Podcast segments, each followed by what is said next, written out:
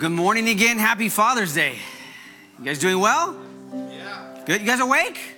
You didn't fall asleep during prayer, right? No? Should I tell some Father's Day jokes to make sure you're awake? I'm a father, so you're gonna laugh at my jokes no matter what, even if they're bad, right? Yes? It's Father's Day. You're gonna you're gonna indulge the father in the room? All right. What does a baby computer call his father? Dada. Thank you, thank you for the false laughter. I'll take any kind of laughter I can get. All right. Don't worry, I got another one. If you thought that was bad, it only gets worse. What did the baby nut say to his dad while he was chasing him? I cash you. All right, finally, finally, I'll, I'll end it with this one. I have the best Father's Day joke about nepotism but I only tell it to my kids. ah, they have no idea what nepotism is, so they're not laughing.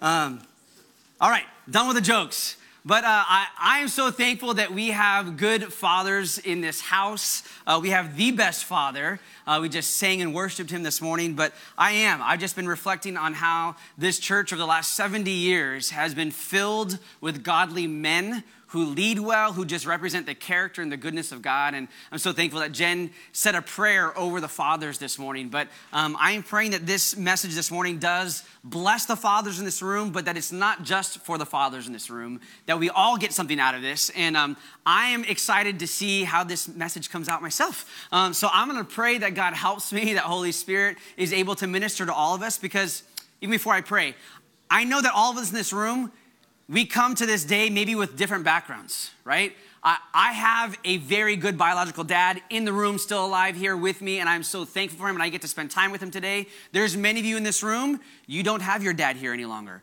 There's some of you in this room that you didn't get to be raised by a godly father. And we all have different backgrounds and we have different feelings or emotions when it comes to this day. But I'm praying that the Holy Spirit is able to minister to all of us, to, to bless us, to encourage us, comfort us, but also challenge us and uh, call us out of um, where we are weak, and that as a good dad, he would make us strong. Um, yeah, so let me pray over that, and then uh, we'll see where the Lord takes us. So let's pray.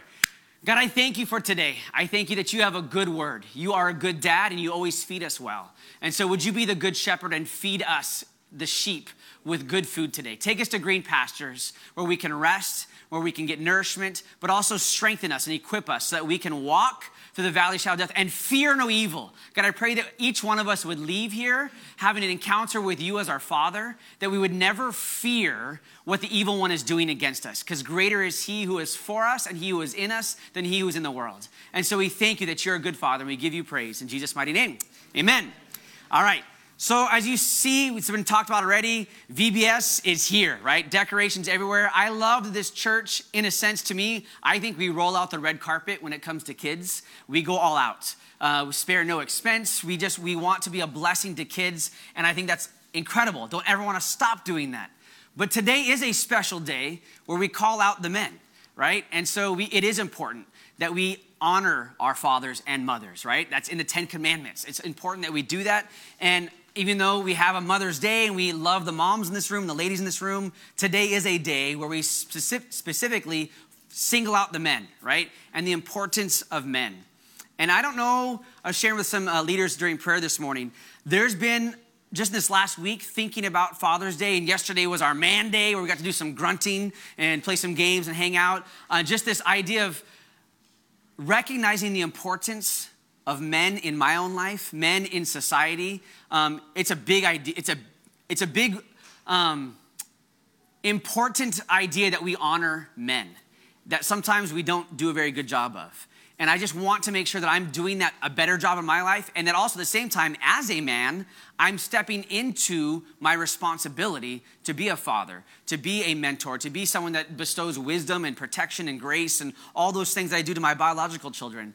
And just this past week, um, I've been feeling a greater heaviness, or not maybe heaviness is the wrong word, uh, a greater weightiness. Is it's the kind of the same thing but different. Heaviness seems like oppression and bad. Not that weightiness, meaning the responsibility of God's yoke on my life as a father, not just biological four kids, but as a father in this room.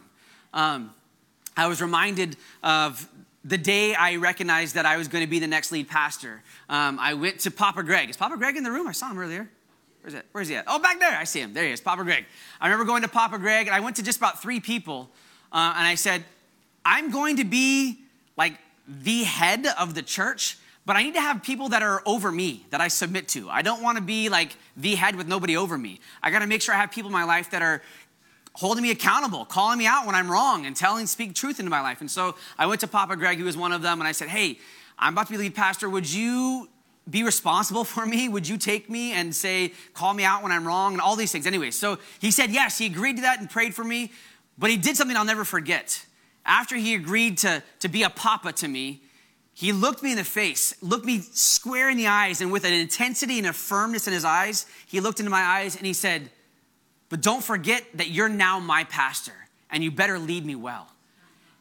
And when he said that, it shook me to my core because I was just going to him, just asking, I need more men in my life. I need more godly men. I need, I need, I need.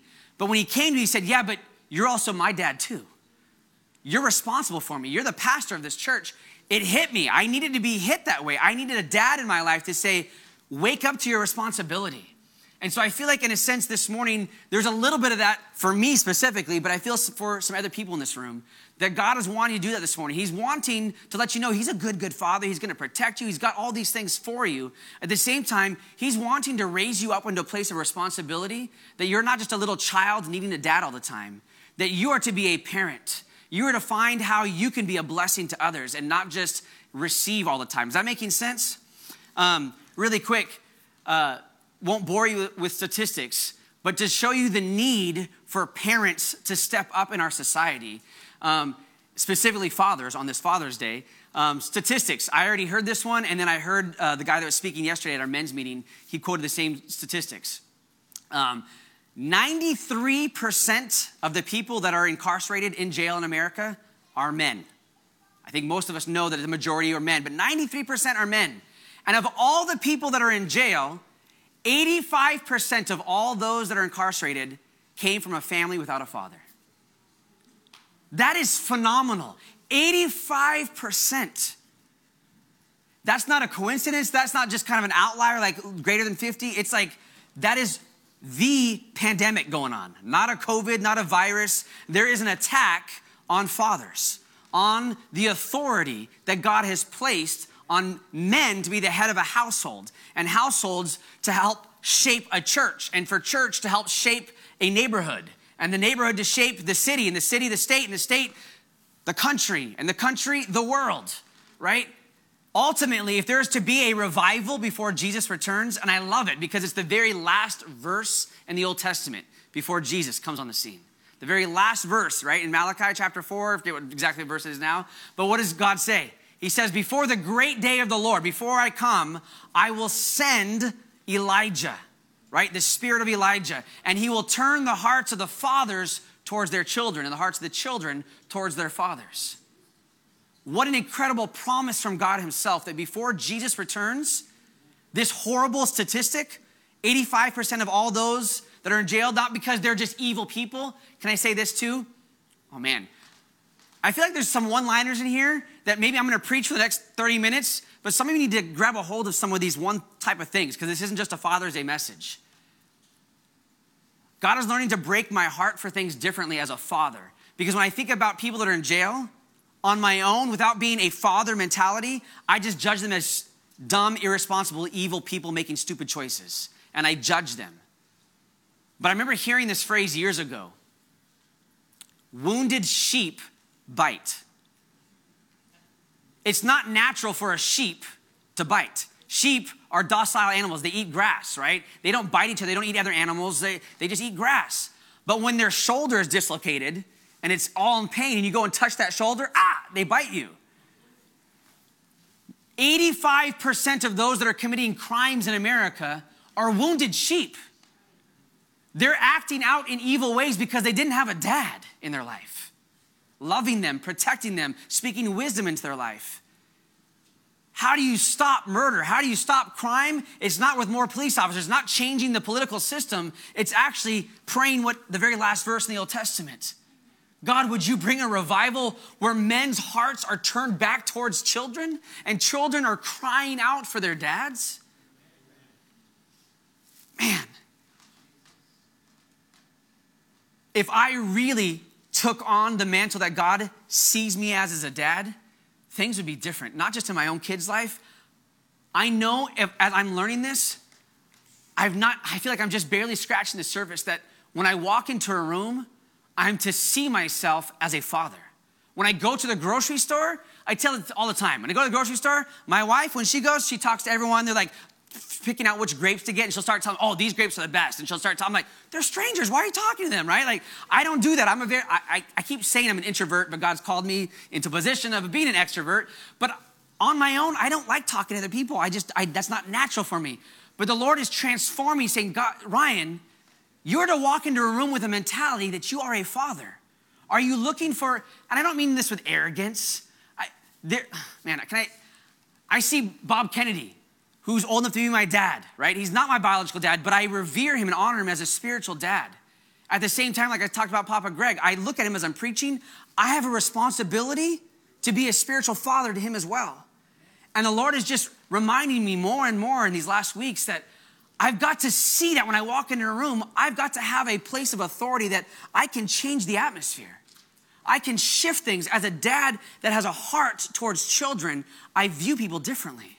I don't view them as these stupid people making stupid choices. I say, they need a dad in their life. Man, how can I be part of what God wants to do to help heal that dislocated shoulder? I hope this is making sense because it's not just for me. I wouldn't be sharing this if this was for me this morning. This is for everyone in the room. We've got to shift our mentality of how we view other people. Hmm. So I want to look this morning. I say three things. I think we'll get to all three of them. We'll see how in depth we get. But three things that this is not an exhaustive, but I'm just saying for this morning, there's three things that help make up a perfect father. Raise your hand if you have an earthly perfect father. Nobody should be raising their hands except for those kids in the front pew. Just kidding, right? Nobody has a perfect father. We've all got messed up dads that have made mistakes. But I love that song we sang this morning, the very first song, right? That we don't have to bring our shame and our mistakes. He doesn't look at us. God, our Father in heaven, doesn't look at us and just look at all of our mistakes. He sees us under the blood of the Lamb. He sees us as forgiven. Oh, I'll stop and say that. Some of us need to forgive our imperfect fathers. I don't have time to just stay on that all Sunday morning, but some of you, it would do you well if we stayed on that all, all morning long. You didn't have a perfect dad. And the Father in heaven weeps with you. And he wants to comfort you, but he doesn't want you to stay in that place of being broken and being that wounded sheep that keeps biting. He wants you to forgive your dad and actually be able to enjoy a Father's Day and enjoy that there's other fathers in your life or find some other fathers or be, even if you're a woman in the room, be fatherly in the way that you love other people. So I'm hoping the Holy Spirit is hitting all these things as I'm, I'm kind of hitting them as I go. But there's three things I, I feel like the Lord wants to highlight of what makes up at the core, what makes up a perfect father. Again, only our Father in heaven is perfect. But I want to look at three men in the Bible that are very prominent fathers. And so I'll just give them to you off the bat. The very first father to ever exist on this planet, who was he? Adam. All right, Sunday school trivia. Adam. All right. Um, who, okay, the most famous character in the Bible, Sunday school trivia. If you ever get asked a question in Sunday school, what's the right answer? Jesus. All right. So I'm not talking about Jesus' biological dad because he actually didn't have a biological dad, right? Joseph, not him. Not. What do we call Jesus when Pastor Greg gave the sermon and someone was crying out for mercy? They called him what? Son of David. David, David is another one we're going to look at. He's a very famous father. And the third one, if you grew up in Sunday school, you sang a song and maybe you swung a right arm or you swung a left arm. Father Abraham, maybe the most famous of all of them. He's the father of our faith all throughout the New Testament, it talks about how that's how we get righteousness is through faith. And Abraham was the example of that. And so the idea is we're gonna look at these three, probably the most famous fathers in Scripture. And so I don't have verses up here, so if you didn't bring a Bible, there's a Bible in the pew in front of you, or you can open up your app. We're going to read several por- uh, longer portions of scripture than we normally do when I preach. Um, so turn to Genesis. We're going to look at Adam first. So Genesis chapter 3. And we're going to look at verse 1. Yeah, we'll do it. 1 through 12. Genesis chapter 3. I better turn there myself. I didn't mark it, should have done that. Genesis chapter 3, verse 1. And you would think this would be the story that I want to get to, but actually, him being a father is in chapter four, but this is the setup in chapter three. So let's read the first six verses and we'll stop for a second and read the last six verses. So, Genesis 3, verse 1. Now the serpent was more cunning than any beast of the field which the Lord God had made. And he said to the woman, Has God indeed said, You shall not eat of every tree of the garden? And the woman said to the serpent, We may eat the tree, we may eat of the fruit of the trees of the garden. But of the fruit of the tree which is in the midst of the garden, God has said, You shall not eat it, nor shall you touch it, lest you die. Then the serpent said to the woman, You will not surely die, for God knows that in the day you eat it, eat of it, your eyes will be opened, and you will be like God, knowing good and evil. So when the woman saw that the tree was good for food, that it was pleasant to the eyes, and a tree desirable to make one wise, she took of its fruit and ate. She also gave to her husband with her, and he ate. We'll stop there. The very first six verses is all about the woman and a serpent. And then the very last part of that last verse, it talks about Adam. Where was Adam when all that story was happening? Right there. He says, with her. He was with her during this dialogue. My first point is a perfect father is one who protects. The definition of love, I'll kind of give some of my, tilting my, my cards here. Definition of love protects, provides, and pursues. That's where we're going this morning. A perfect father protects, provides, and pursues. In the story of Adam, I want to look at protection. One of the things that dad does is protects innocence. When my kids were infants, they didn't know what the world was, this big bad world, right? And it was my job to protect them as little kids. As they get older, I still, it's my role to protect them. And as I got a 15 year old that's now taller than me, bigger than me, and stronger than me, my protection looks a little different. But I'm still called to protect him. In the number one way, not physically, because he can beat me up already. He thinks so, at least. Never will be able to. Um, spiritually, my job is to protect him. I have a role as a father to protect. In this story, it doesn't say if Adam had kids yet or not. But we know for a fact his role was to protect as a husband. And what was he doing while the enemy is speaking lies to his own wife? He's sitting off in the corner, disengaged, lazy, saying, Well, that's her problem. To be to fix society, we need men that stand up and say, No, I'm going to protect and become a little bit more like a lion I loved what Nick did during worship. He said, No, go back and kind of play that drum beat again. I almost got up, probably should have. And I said, I feel like we need to roar. I feel like we need to be like a, Nick is a Marine. Like we need to do the hoorah or do something, do a grunt, do something where we're letting the enemy know, no, you don't have the authority in this space. If Adam had heard the enemy come and start talking to his wife and would have been a Marine or a lion and said, What are you doing here? Get out of here we wouldn't all be in this mess today. But Adam didn't step up to protect. And because of that, we're in a mess. 85% of people committing crimes are in a mess because there wasn't a dad in their life to protect them. To be a good dad, to be a spiritual mentor to people, there's times where you need to step up and be a lion and roar. Can I say this from the pulpit? to tell the devil, get your hell out of here. So, in a sense, get the hell, your hell out of here. It might not seem appropriate, but there needs to be that boldness as a man to say, get the hell out of here. And we think, oh, little kids don't need to hear that. Yes, they need to see a big and strong dad. I loved hearing my kids when they were little. Well, my daddy can beat up your daddy. I was always the smallest guy on the football team, but they still believe that. I don't know if they believe it anymore, but they used to believe that their dad could beat up any other dad. They need to see that. I was thinking about even in the, the, the animal kingdom, right? What do lions do? There has to be an alpha male lion that's leading the, the pride. And at some point, there's an there happens to be a fight. And I don't think all the little baby cubs like seeing their dads fight, but at some point when there's an alpha male that clearly has the strongest ability and the authority, those kids feel safe when that guy's around. There's something about when you know God is in the room, you feel safe. Oh, when you know that truly in the core of your being, when you know that God is for you, who could ever be against me? Some of us are like children that are afraid, and God is saying on Father's Day, stop being afraid. You have a perfect Father who is strong and mighty. Oh man, thinking of old VBS songs. I don't even know if I can sing it. My strong, uh, my God is so strong. He's no, my our God is so great, so strong, and so mighty. There's nothing he, my my God cannot do. Right? Totally butchered the song. That's why I don't lead worship. But there's something about those kids' songs getting in their heads.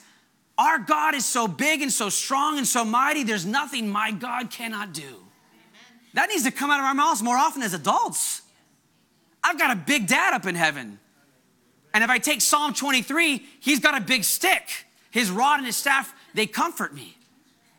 How does that rod and staff comfort me? Because when a big bad wolf comes, my daddy shepherd hits that wolf over the head, says, Get out of here. I need to be protected. I need to have, there's a, a, God in heaven who protects me. You need to know there is a God in heaven who is watching over you. He will never leave you, never forsake you. He's a good father. Hmm. All right. Like I said, I, I'm looking forward to see how the sermon goes too because I'm going over here again. Let's see where it goes.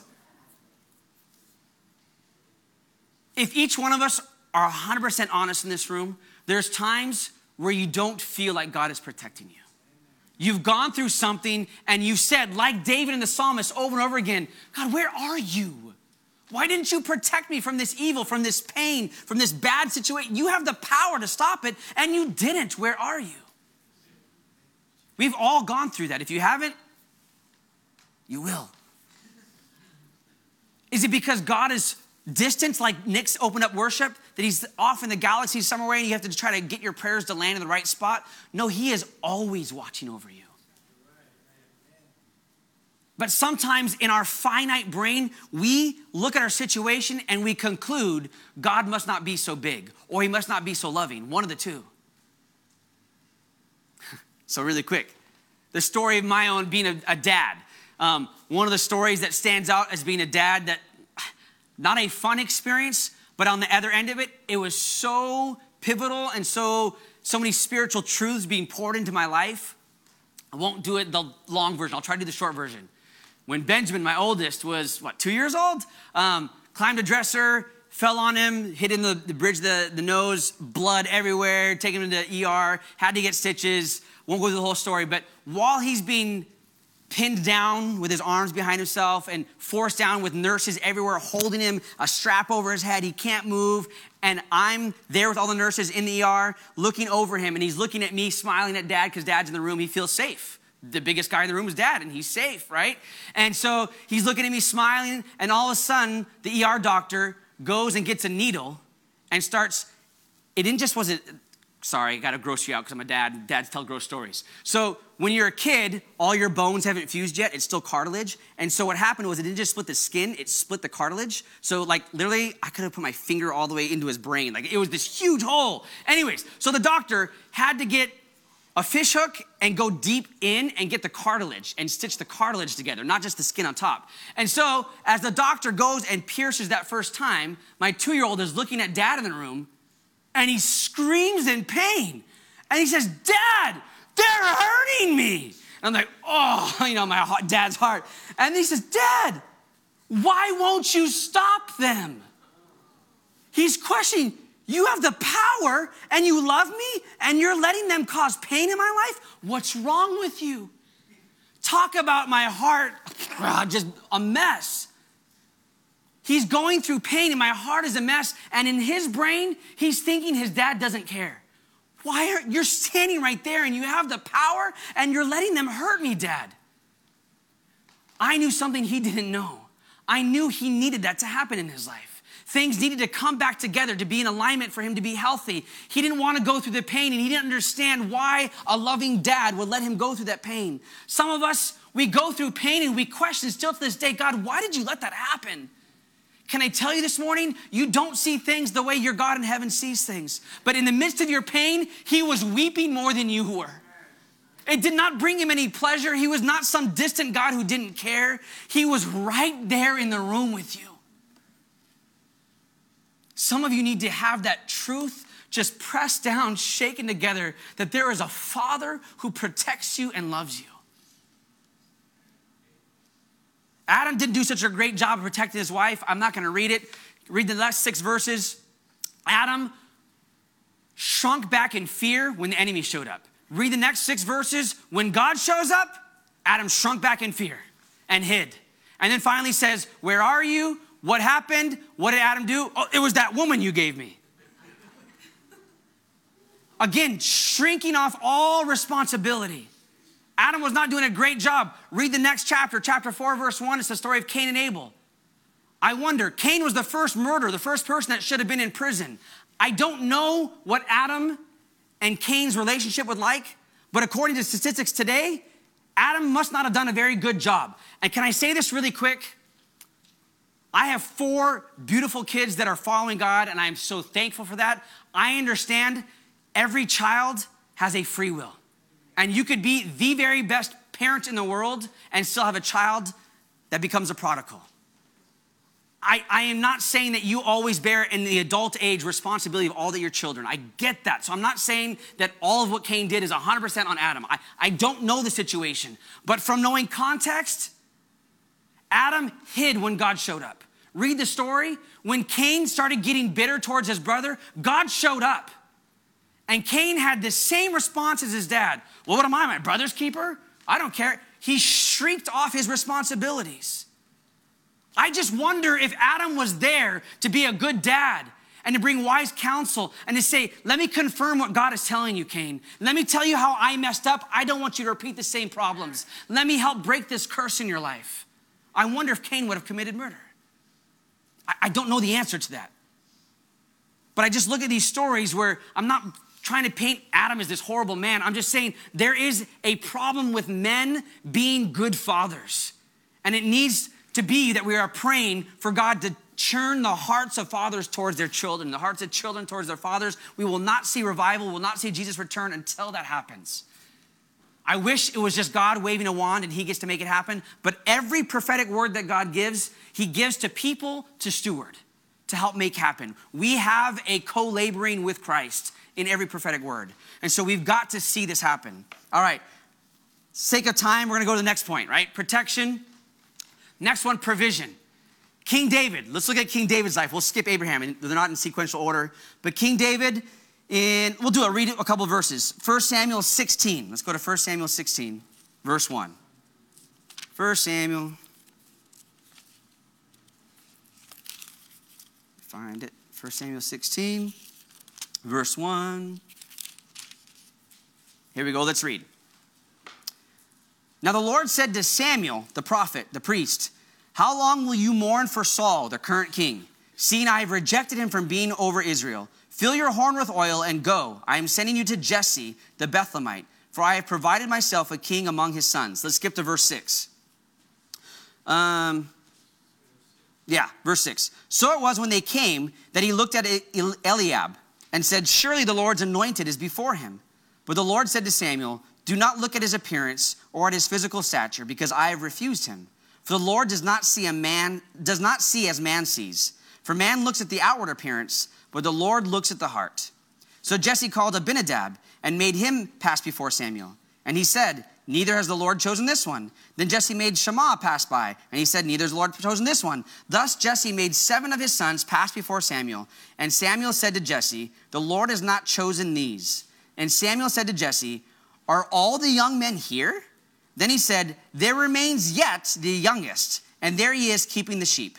And Samuel said to Jesse, Send and bring him, for we will not sit down till he comes here. So he sent and brought him in. Now he was ruddy with bright eyes and good looking. And the Lord said, Arise, anoint him, for this is the one.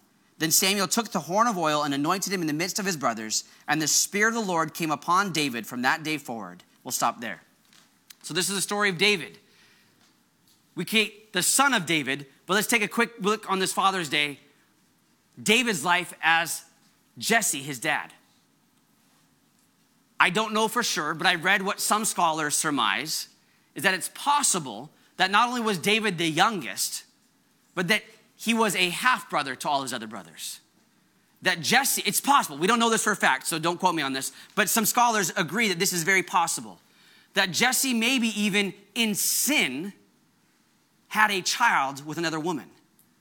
They even reference Psalm 51, where David says, he's crying out to the Lord. He says, In sin, my mother conceived me. And they're putting these things together. It's possible that David was not the same as the rest of his brothers that he was treated less than.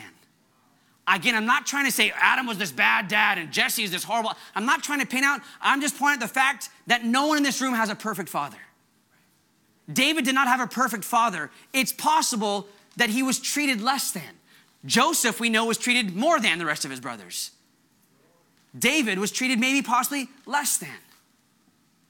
When it was time to have a party, when it was time for Samuel to pick one of Jesse's sons, Jesse didn't even bring David. Oh, I tried to hide him. Like the priests and the prophets here, let's not let him know that I have that other son that I had outside of marriage, right? It's amazing how David, maybe having a constrained relationship with his biological dad, then becomes the father of Jesus, the lineage of Jesus. Whoever your earthly father was, it does not limit your destiny. It does not limit your potential of being who God has called you to be. I am so thankful I have a godly dad. At some point, I am not called to live under the shadow of my dad. I've got to live what God has called me to live as. David didn't wear Saul's armor, right? The king, when he went to go fight Goliath, he couldn't wear the leader's armor. He had to wear his own armor. I've got to do this my own way. At some point, some of you need to hear that too. You don't have to carry the sins of previous generations. You can break those things. You can create a new lineage. David created the lineage of kings. There will be a king on the throne forever because of you, David. Provision. Maybe David wasn't given the same provision as his brothers. Maybe I think the thing I want to highlight, I said protecting innocence. The number one provision, actually, as a father, is providing discipline.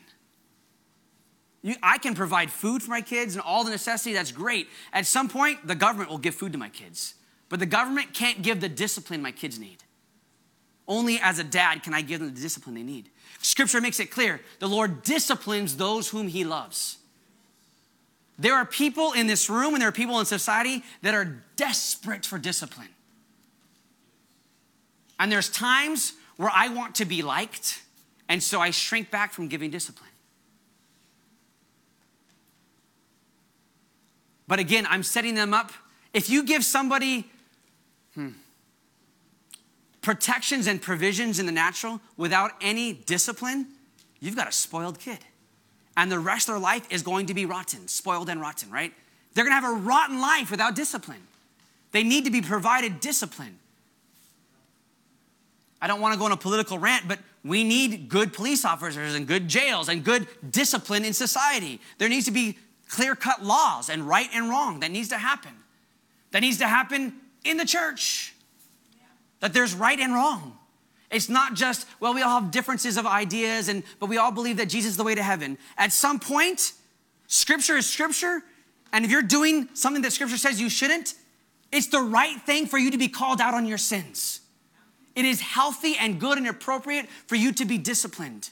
I don't enjoy that role, but God has called me to be one of a disciplinary in your life. I hope that I rise to the occasion to do that, not just for my biological children, but for this church, for this family, that we need discipline. You need to be willing to speak the truth in love, not just me. I don't want to put all the responsibility on me. Sometimes you guys need to give some discipline. Man, I don't have time to get on to it. But even look at David's life. It's possible that David wasn't given the discipline he should have had, or maybe he was treated too harshly. See, some of us have grown up without enough discipline, and some of us were maybe treated too harshly, and then we swing the pendulum. Well, I don't want to. I don't want my kids to go through the same thing I went through, and so we swing the pendulum the other way. It's not healthy. If you look at David's life, he had some sons that he didn't discipline well, and it caused havoc not just in his own household, but for the entire kingdom. I don't have time to go all of it, but what? Uh, um, why can't Amnon? Right? Rapes his half sister. David does barely anything to discipline his son. Right? Absalom tries to take over a coup, and take over the whole kingdom, and David, instead of fighting for what's right, leaves and lets his son take over. It's not okay to not bring discipline. It causes havoc not just in your own child's life, but now in the ripple effects. Hmm. All right, really quick. We've got to get there because I got constraint of time. So, protection, provision, pursuit. Abraham. Ah, all right, let's do this really quick. Genesis chapter 22, verse 1. Genesis chapter 22. Genesis 22, famous story. You guys know this.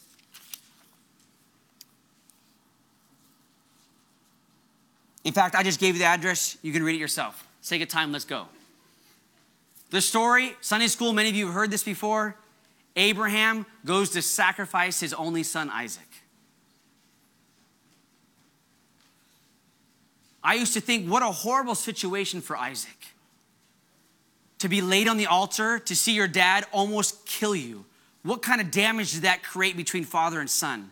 But actually, as you read the story, it actually instilled something that was beautiful in Isaac's life. Abraham pursued God no matter the cost. Isaac got to watch a dad that loved God more than anything. He had the prime example. My dad was willing to kill me because he actually loves God more than he loves me. How healthy is that for every child here?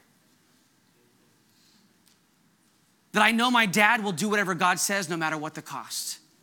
He pursues righteousness over everything else over money, over fame, over power, over being right or wrong. He just wants to be righteous in God's eyes. My dad loves God with all his heart, mind, and soul and strength. What does that do for a child? I don't think it damaged Abraham and Isaac's relationship at all. Maybe in the moment, like Benjamin in the moment at two years old, Dad, what are you doing? But over time, Isaac realized, I've got the best dad in the world that no matter what God asks for, my dad will do. I want to be like my dad when he grows when I grow up. What would it be like to have men in this room that were like Abraham, that pursued God, pursued righteousness at any cost? I think that's what would transform society. Men that pursued God over everything else. Too many men pursue whatever it is riches, money, 401ks, you name it. But if we pursue God, and I love this to kind of wrap this up because I don't have time to unpack all that I have in here, but you have a God in heaven who protects you perfectly, whether you feel like it or not. That song we sing, even when I don't see it, even when I don't feel it, you're working all things for my good. You have a perfect father who is protecting you perfectly. You have a perfect father who is providing for you perfectly. He owns the cattle on a thousand hills. How does Psalm 23 begin? David says this The Lord is my shepherd, the Lord is my God, or the Lord is my father. I shall not want, or I lack nothing. I have a God in heaven who is my father, therefore I lack nothing. You have a perfect Father in heaven who is pursuing you. Talking about sheep a lot this morning. I had no idea to be talking about sheep. Jesus gives the parable of the shepherd that has 100 sheep and he counts, I got 99. One's missing. I'll leave the 99 and go pursue the one. We have a perfect Father who will pursue you. He's in constant pursuit of you. Anytime you turn your face towards him, he's already looking at you, ready and willing and wanting to spend time with you. Hmm. So, close service. What is the Holy Spirit saying to you? I hope something, maybe it was a one liner, maybe it was a principle, maybe it was all three principles, that I'm calling out fathers in this room to be like our perfect Father in heaven. But can I say that I even pray? I'm just calling out people by name. Even my son Joshua. At 13 years old, this next week at VBS, he's going to be a spiritual father of little kids underneath him in VBS. He's not a biological dad. He might have thought of Father's Day means nothing to me. But today, he's going to get a mantle, just like the rest of you that want it, a mantle of fatherhood. That we are going to be responsible, not just to be children that need a dad in heaven to love on us and protect us and provide for us and pursue us, that we are going to be people who actually protect others. We're not going to be like Adam that shrinks back when enemy shows up. We're going to boldly say, Get the hell out of here. We're going to be like David and say, regardless of how I was treated by my biological dad, I will be a dad who provides love and grace. I didn't get it all to it. But what did David do? It says he had mighty men. Really quick, how did he get those mighty men? When he was an outcast of society, running from his life, King Saul was trying to kill him, and he found some other outcasts of society, people that belonged in jail and ran away. He transformed these men, these outcasts that probably were fatherless, and he transformed them into the mighty men of David. You and I are to have that same mantle of David, that we can create mighty men out of anybody because we provide. Whatever God gives us, we provide to others. Hmm. I just got to hit it one more time that pursuit, right? These three things protecting, providing, pursuing. There's somebody in this room that you would love to be pursued. You would love for their, like I said, Papa Greg, pursue me, be a good dad in my life, come check in on me, come do all these things. And I feel like the Lord is saying, yes, you need some people like that in your life, but also you need to be someone who pursues others. Proverbs says, the person that has lots of friends is actually friendly. If you don't have friends, it's because you're not being a friend to somebody. You don't have a lot of fatherly good advice in your life because you're not actually doing that to other people. And I know that may sound harsh, but you need to hear the truth. You want some godly influence in your life? Start being a godly influence in other people's lives. Pursue them. Hmm. So let's do this as we close. The worship team can come on up. I know we're crammed up here, so come on up, the rest of the worship team.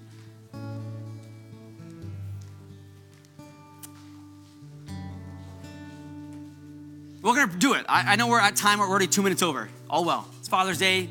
Tell your dad to wait for lunch just a couple minutes later.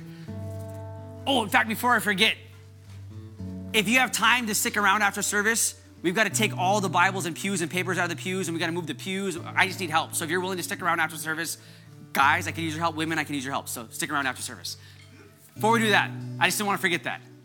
Can you bring it back? What is the Holy Spirit saying to you?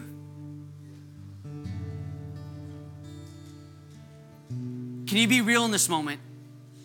If you need some protection, you need the safety and security and fear to be eradicated from your life, knowing that there is this roaring lion that is sitting right next to you, that man, if anyone ever tried to come against you, I fear no evil because you're right here with me.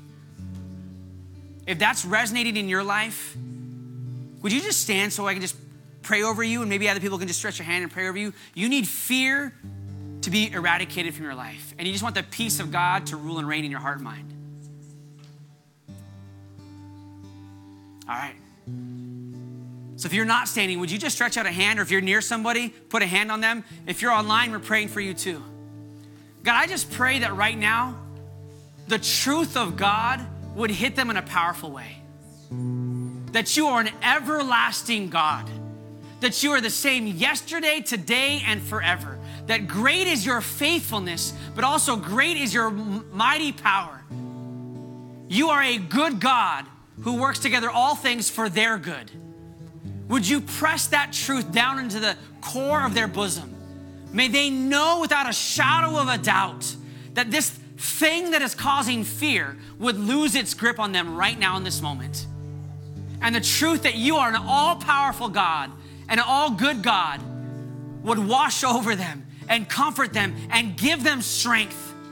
God, it says that the weak can say, I am strong. So I pray before they leave this room, they would say that out of their mouths I am strong because I have a strong dad. In Jesus' mighty name, amen. amen. For those of you that you need provision, maybe it's the same people that just stood, but you need provision and you actually maybe need some discipline in your life and you're actually welcoming it. God, would you correct me? Would you actually tell me where I'm wrong and remove this sin in my life? Maybe I've got something that keeps happening and I just want it out of my life. I want you to correct me. I want to get rid of this sin. I don't want to keep carrying it. Would you discipline me? I need men in my life to hold me accountable.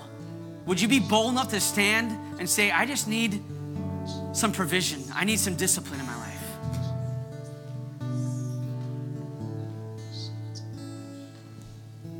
So, God, I just thank you for those that are standing, that are willing to say, they're humbling themselves in this very moment. That without your loving care, without your loving discipline, they can't do this. They can't win. So, God, I thank you that your grace and your mercy, where sin abounds, your grace much more abounds. That it's not in them trying harder to remove this that they will have victory. It's in them receiving the goodness of your love. That it's your kindness that leads us in repentance. So I pray as they took this stand in repentance, it would be your kindness that leads them and follows them all the days of their life. Surely your goodness and mercy is following them from this day forward. That when temptation arises, they're going to remember that it's your mercy and kindness that will always open a door, an opportunity to get out of that temptation. And they will choose it from this day forward. They will choose your mercy in Jesus' mighty name. Amen. And for those of you, lastly, that need to know that God is pursuing you, you need some men or women in your life to be mentors who pursue you, who check in on you, and you want that, and you're welcoming that in their life. And I'm gonna have a second opportunity if you're that person, or if you hear God calling you out, and this is me with neon lights pointing at my fan being raised, you know that God is calling you to step up your game to be a father. When you walk in the room, to be a father, to be a mother, to be responsible for other people's well being. And you want the strength and the wisdom to know how to do that well, would you stand?